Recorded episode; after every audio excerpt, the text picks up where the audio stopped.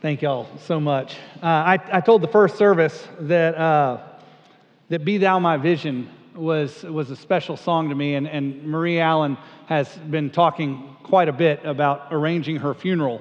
And, um, and so I want Be Thou My Vision to be in, in my funeral. And, and if I die first, she doesn't get it in her funeral. Uh, no, not really. But um, that's, that's an incredible song, y'all. And, and I also want to say that that last song, I Stand in the Gospel of Jesus Christ, not only has direct bearing on the sermon today, and I, I won't bury the lead by telling you how, um, it's just something that ministers to me personally. I, um, I am as much aware of my need of grace today as, you know, I probably ever am. And it's just great to think about the gospel. Let me, um, let me pray and we will turn our attention to 1 Corinthians 16 as we wrap up the book. It's, um, it's been a long time coming, but it's been a great book and it, it's a great ending. Let's pray.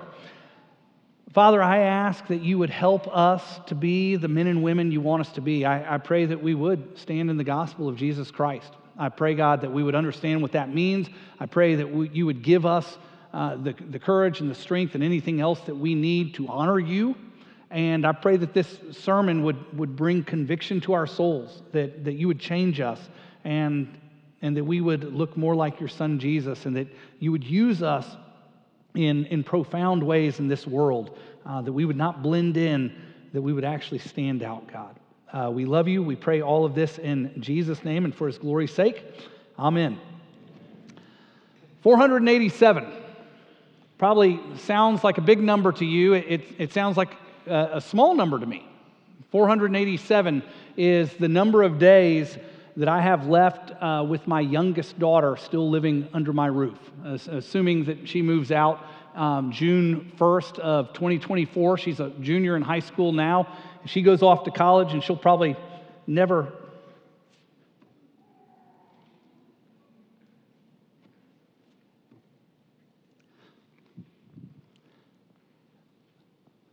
That's all I got.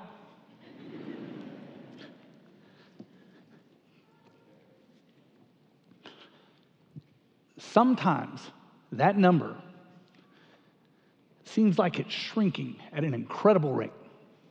And, and, and sometimes when Annie Kate isn't in a particularly talkative mood or a listenative mood, I worry that I'm not getting the important things across to her. And, and, and that number, like, I'm like, man, it's going quick. And, and it just feels like the clock is, is ticking at an incredible rate.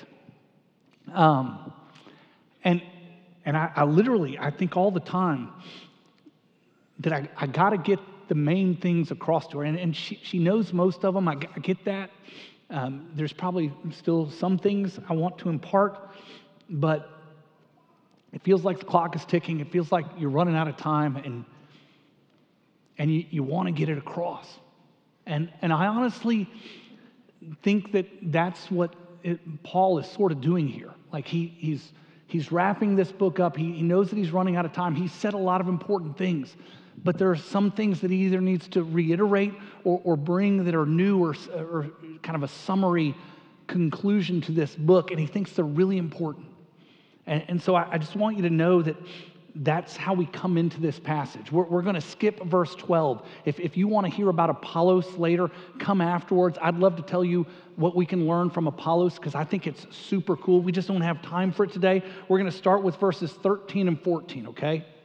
13 and 14, Paul writes, Be watchful, stand firm in the faith, act like men, be strong.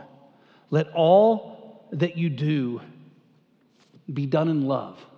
What you need to understand about these two verses is simply this it's, it's five imperatives. So it's, it's five commandments, okay? It, it's five commandments and it's imperatives for faithful living. the first one is be watchful. Be watchful, spiritually alert or awake.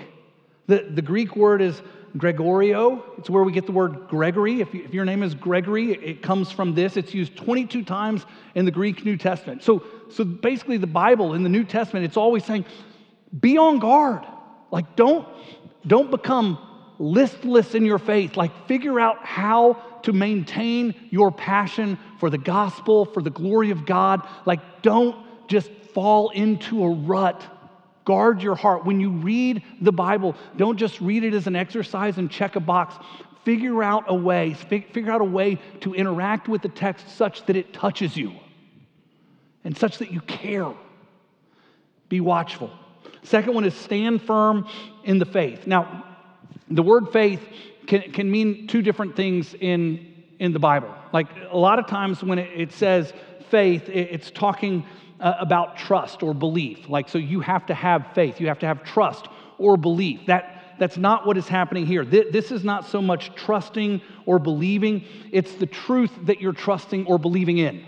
Okay, so that, that's why it says the faith. So, so the tenets of the gospel, we, we are to be rooted in the gospel, stand firm in the faith, is to be rooted in the gospel. In, in this world that is going to try to pull you off in all sorts of directions, like you, there are going to be a million different things that become politically incorrect about the Christian faith, the timeless, historic Christian faith. And, and the world's going to say, I can't believe you still believe in that stuff. And Paul here is admonishing the church in Corinth way back when, and it applies to us today. Be rooted, stand firm, don't waver. Don't waver. It speaks to biblical authority. Do you believe the Bible? Do, do, you believe the Bible when the rest of the world is going to call you a fool for believing in the Bible? And it will. I, I get that we live in the religious South. I, I, get there's still a lot of people who believe in, in Christianity, but I promise you the world increasingly is moving away from historic Christianity, and you're going to feel ashamed of the gospel of Jesus Christ unless you are committed to being rooted in the gospel. This speaks to biblical authority.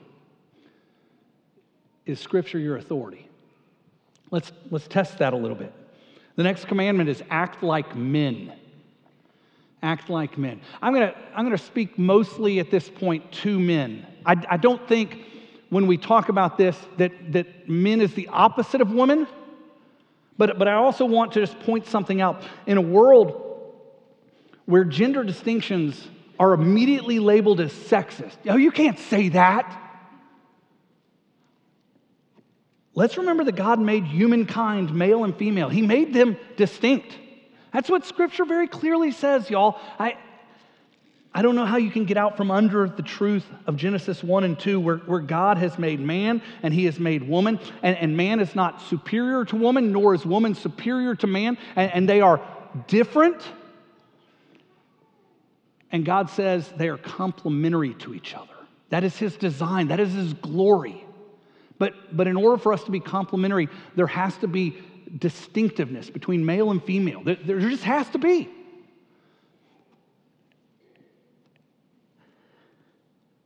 I think for sure there are some unhealthy cultural stereotypes that muddy the waters of this conversation. I get that. I, I do not think that all men need to look or act like Bruce Willis or Dwayne The Rock Johnson or any of the other heroic bald guys out there.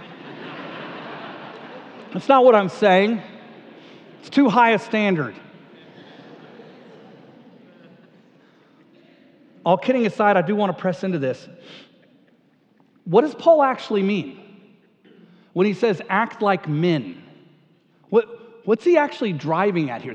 These are five imperatives for faithful living. One of them is like, act like a man.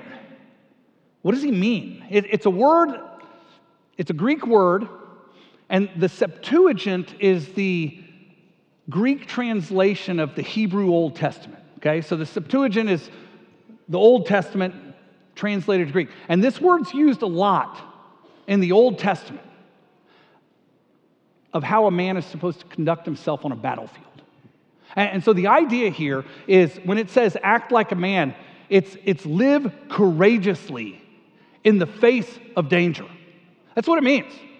Live courageously, live bravely in the face of danger. In, in this context, as Paul is wrapping up 1 Corinthians, as, as we are starting the conclusion of this great book, what, what it ultimately means is live courageously in the face of danger, live a heroically holy life. That's what it means. Like men, stand up. Men, be different. That's what holy means, by the way. Holy does not mean perfect. People get that wrong all the time. Holy means set apart, distinct, set apart for noble purposes. God, God is calling us to live courageously in the face of danger that, that we might live heroic, holy lives. This was really brought home to me this Friday. A woman who does not go to Grace Bible Church came into my office. I've known her for a, a lot of years, and she spent about an hour and a half intermittently weeping in my office because she thinks that Christian dads are absolutely caving to culture, that, that they are claiming to be Christians, but living unconvicted, hypocritical lives. And, and their parenting is, is much the same, where, where they're like, look, we believe in this, but it's hard in this world. And if our kids want to do this and this and this, we're going to let them do it because, above all things, we want our kids to fit in. And she's like, What do I do? How, how do we do this?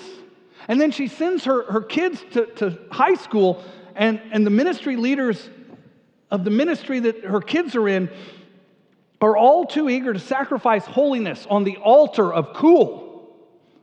That They're, they're all too eager to sacrifice holiness on the altar of, of being relevant. And I get that we all want to earn the right to be heard, and I don't disagree with that. I love that. But the reality is, we don't show the people we're ministering to Jesus by looking like the world. We, we just don't. And unless we're committed to living holy lives, different lives, set apart for noble purpose lives, how do you expect that God will work through us to show this dark world the light and the love of Christ? That, that's, that's a fundamental precept in ministry. And, and this lady, hour and a half in, in exasperation, she, she screams through tears, Where are the men of God? Where are the men of God? And I'll, I'll be honest with you. On, on first interaction with that question, I thought, I wish she came to Grace Bible Church because we've got some of those here. We've got some people who are standing up. We've got some people who are, who are doing the work of ministry. We, we have people who are living heroic, holy lives. And I think she'd have more faith in, in God's sovereign purposes in this world if, if she could see the body of Christ here. But my second thought is we can do better. I don't want to be proud. I don't want to be naive either. I don't want to think that, that everybody here is living unto the glory of God, heroic, holy lives. I, I know that's not true. I, I know it's, I, I know that we have room to grow. And so here's, here's what I want to ask you. And I think this in some ways applies to women, but, but I'm speaking to the men here. Men, are you living heroically? Uh, are you so rooted in the gospel? Are you standing so firm in the faith that as to lead in the office or in the family or in the church or wherever it is? Are, are you pointing people to Jesus? Or are you just trying to get along? Just trying to blend in Monday through Saturday. Don't be a coward. Don't be a coward. The next commandment is be strong. I think it's more of the same. Act like men and be strong. In Paul's mind, I think are very similar. Don't get run over. Don't cave in. That's what be strong means. Stand your ground. Keep fighting. Keep fighting the good fight. And then the last commandment in this thing is let all that you do be done in love. That's verse 14. I'm so glad this is here. Let all that you do be done in love. Love does not diminish strength. There's this weird cultural notion that you're either going to be strong or you're going to be loving. And, and the people who are loving are kind of weak. Look at Jesus. Really strong, really loving. There is a way to blend these two. I don't think love diminishes strength. I think love refines it. I think love ensures that the hard edges of sinful strength might be cut away. Love keeps our firmness from becoming hardness. It keeps our strengths from becoming domineering in any sort of way, shape, or form. It keeps our good doctrine from becoming obstinate dogmatism.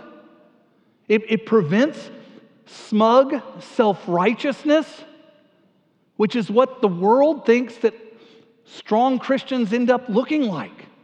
So I'm, I'm so glad love is here. I think love keeps us on the road. I really, really do. Now, look, I, I also want to say this. The last three commandments act like men, be strong, and let all that you do be done in love. That's a lot, right? I mean, like, I'm like, I don't know that I've had enough coffee for this. Like, that, I got a lot to work on here. And, and you might be thinking that, and you might be like, I don't, I mean, this, whoo. Now, I'm trying, but here, you know, God is saying, do more. And the pastor seems to be saying, do more. And I, am actually not. Here's what you need to know about all three of those that, that is, act like men, be strong, and let all that you do be done in love. They're all passive voice verbs. And, so this is not you try harder, this is you yield to God's enabling. This is what God wants to do in you. So this isn't just strive and strive and do better and do better and like all this pressure, and it's not it. God wants this in you, and He gives you power by the indwelling Holy Spirit that you might see this manifest through His strength. They're all passive verbs. Instead of be strong, the easiest one to translate is the word strong. It should maybe be be strengthened.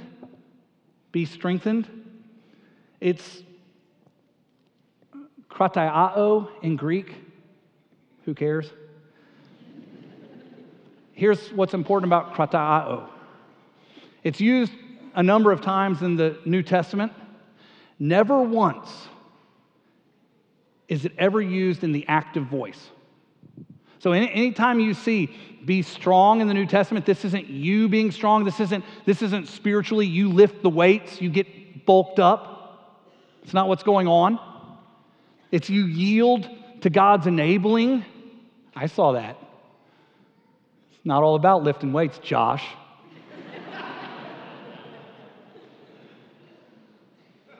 it's not that's not what's going on. Nothing wrong with lifting weights, Josh. It's just not what this is about. It's about yielding to God's enabling. God wants to give us strength. He wants us to stand firm in the faith. He wants us to act like men. He wants us to be strong. He wants us to love in all that we do. It is the work of the Lord. God enables us to act like loving, strong men.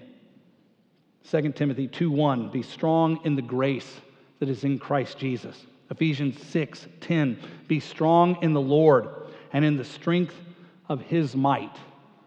This is something that God does, it's not something that we can do. But we do have to yield. We do have to ask. Here's the big picture on verses 13 and 14. The world, this world, wants effeminate, wilting lilies and, then what happens is, and some of you have seen this, there's this like pendulum swing to uh, the effeminization of society and these wilting lily men, Christian or non Christian. And then there's been a, a, pendulum swing over here, mostly on like social media and by influencers. I think you should all get off that stuff. I think it's a bunch of crap. But those guys who have swung over to the other side, they're like sexist meatheads. And they're like, here's what a man does a man abuses women, a man takes what he wants. And you're like, really, that's the best you've got? A feminine wilting lily or, or the other side, like some sort of Neanderthal? That's what the world wants. Here's what the world needs the world needs heroically holy men. The world needs people who will stand firm in the faith. The world needs people, men and women, by the way, who will live distinctively Christian lives because I promise you, the world desperately needs you to demonstrate the purposes of God, to demonstrate the power of God as we live for Him and for others and not for ourselves. That's what the world desperately needs. That's what God is calling us to in verses 13 and 14. Now let's look at verses 15 through 18. Now, I urge you, brothers, you know that the household of Stephanas were the first converts in Achaia, and that they have devoted themselves to the service of the saints. Be subject to such as these, and to every fellow worker and laborer. I rejoice at the coming of Stephanas and Fortunatus and Achaicus, because they have made up for your absence, for they refreshed my spirit as well as yours. Give recognition to such people. Now, here's what's interesting about this the text says that we should give recognition to such people. What are we recognizing? What are we, and, and who are such people, right? Because the text says, give recognition to such people. And, and so, what are we actually being asked to do? Well, the text actually told us. Who are such people? They are the people who devoted themselves to the service of the saints. Now, the word devoted is interesting. I looked it up. It's a Greek word tasso, and it means arranged or ordered. So they are the people who arranged themselves or ordered themselves, oriented themselves toward the service of the saints. They, they arranged themselves that they might serve the saints, that they might ultimately equip the saints, that the saints might then serve other saints, that we all might grow to maturity. That's Ephesians chapter 4, verses 11 through 15. What are we talking about here? You should know this. There's, if I ask a question, the answer is either Jesus or disciple making. Okay? It's, it's disciple making. To orient yourself toward the service of the saints, to, to arrange yourself that is disciple making. This text is about disciple making. They're the people worthy of our submission. Now, the word submission there is hupotasso. Remember, the, the first word was tasso, the second word is hupotasso. It's a play on words here. So, first of all, we recognize the people who are devoting themselves, arranging themselves, ordering themselves to the service of the saints. That's disciple making. And, and those people who are doing that, they're the people worthy of our submission. That's what it means to be subject to. Hupotasso, submission. We, we're, we're to yield to those people because they've proven themselves as disciple makers. Here's the best thing that you'll hear about Grace Bible Church today our elders are all proven disciple makers. They, they are, every, every single one of them. Uh, we can talk about Brandon Allen, we can talk about Parker Dalton, we can go right down the list. They're all very intentional in their investment in other people, and they are worthy of our submission. Now, that's not the only qualification for an elder, but that's a big one. Look at verse 18, last thing we'll see. This is talking about Stephanas and Fortunatus and Achaicus.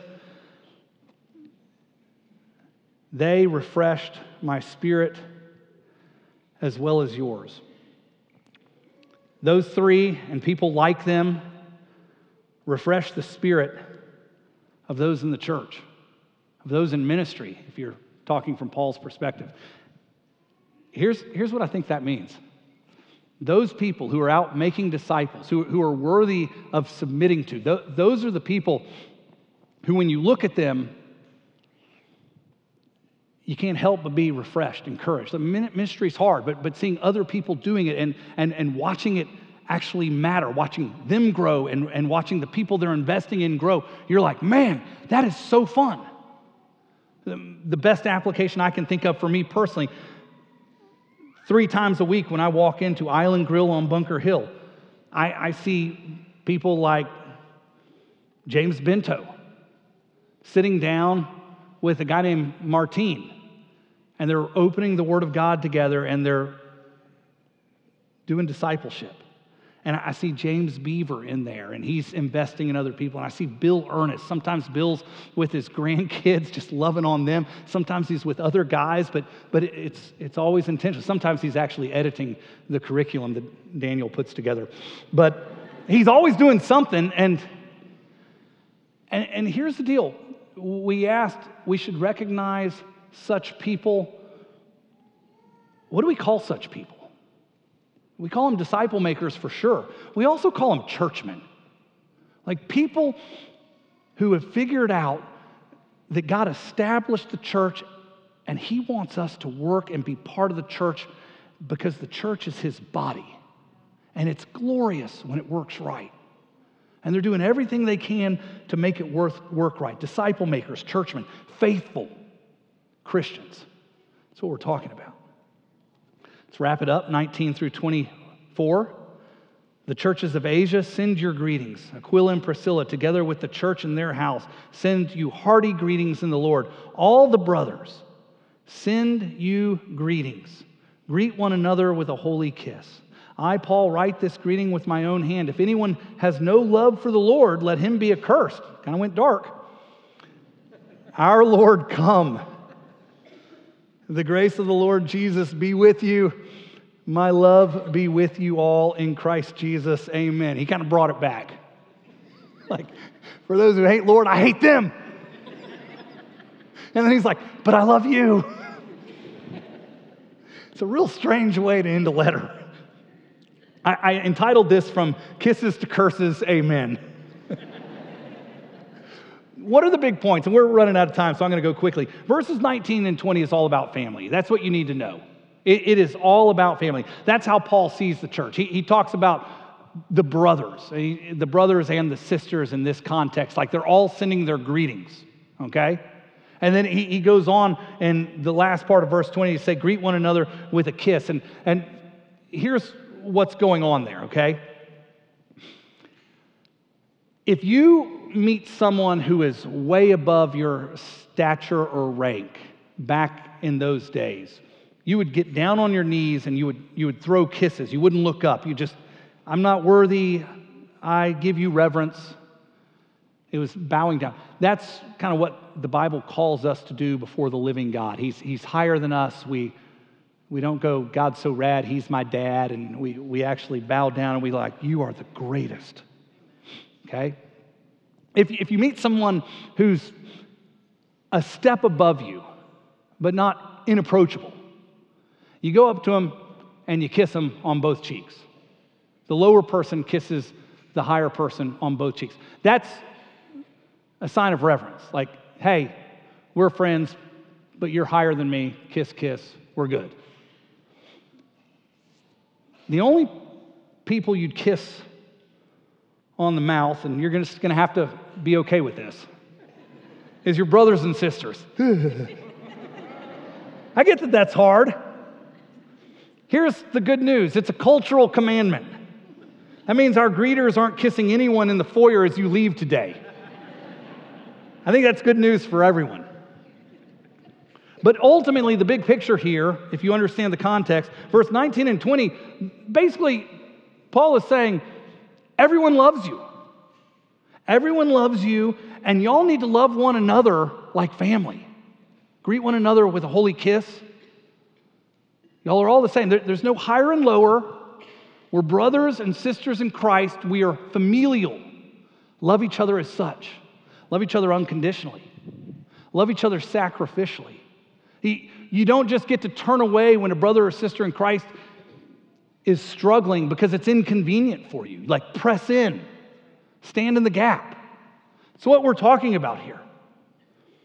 Now, verses 21 through 24 is a super wide range of sentiments like, I love you. If you don't love Jesus, I hate you, but I love you. I don't have time to explain it. If, if you want to talk about that, I, I honestly, I've got this theory on it. I think it's right. I'm not sure it's right, but I like it a lot. But I'm not going to waste your time here. You can come up afterwards. I, I need people to talk to me. I'm kind of lonely after services. So if you want to know about Apollos in verse 12, you got to talk to me. If you want to know about love, hate, love in verse 21 through 20, you got to come talk to me. Here's the conclusion for this sermon as I preached it. Read a story a long time ago about a little five or six year old boy, and he sits down at his kitchen table and he's scribbling furiously. And I mean, he, he's working hard, and his dad walks by, and like he notices that the son, who is normally distracted, is, I mean, intent, right?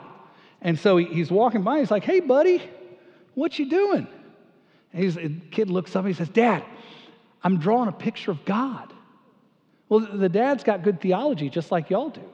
The, the dad says, Well, buddy, that's going to be a little bit hard because nobody really knows what God looks like. You know, trying to be nice, but let the kid down. And the kid sits there and he looks down at his paper and then he looks back up at his dad and he says, They will when I'm finished.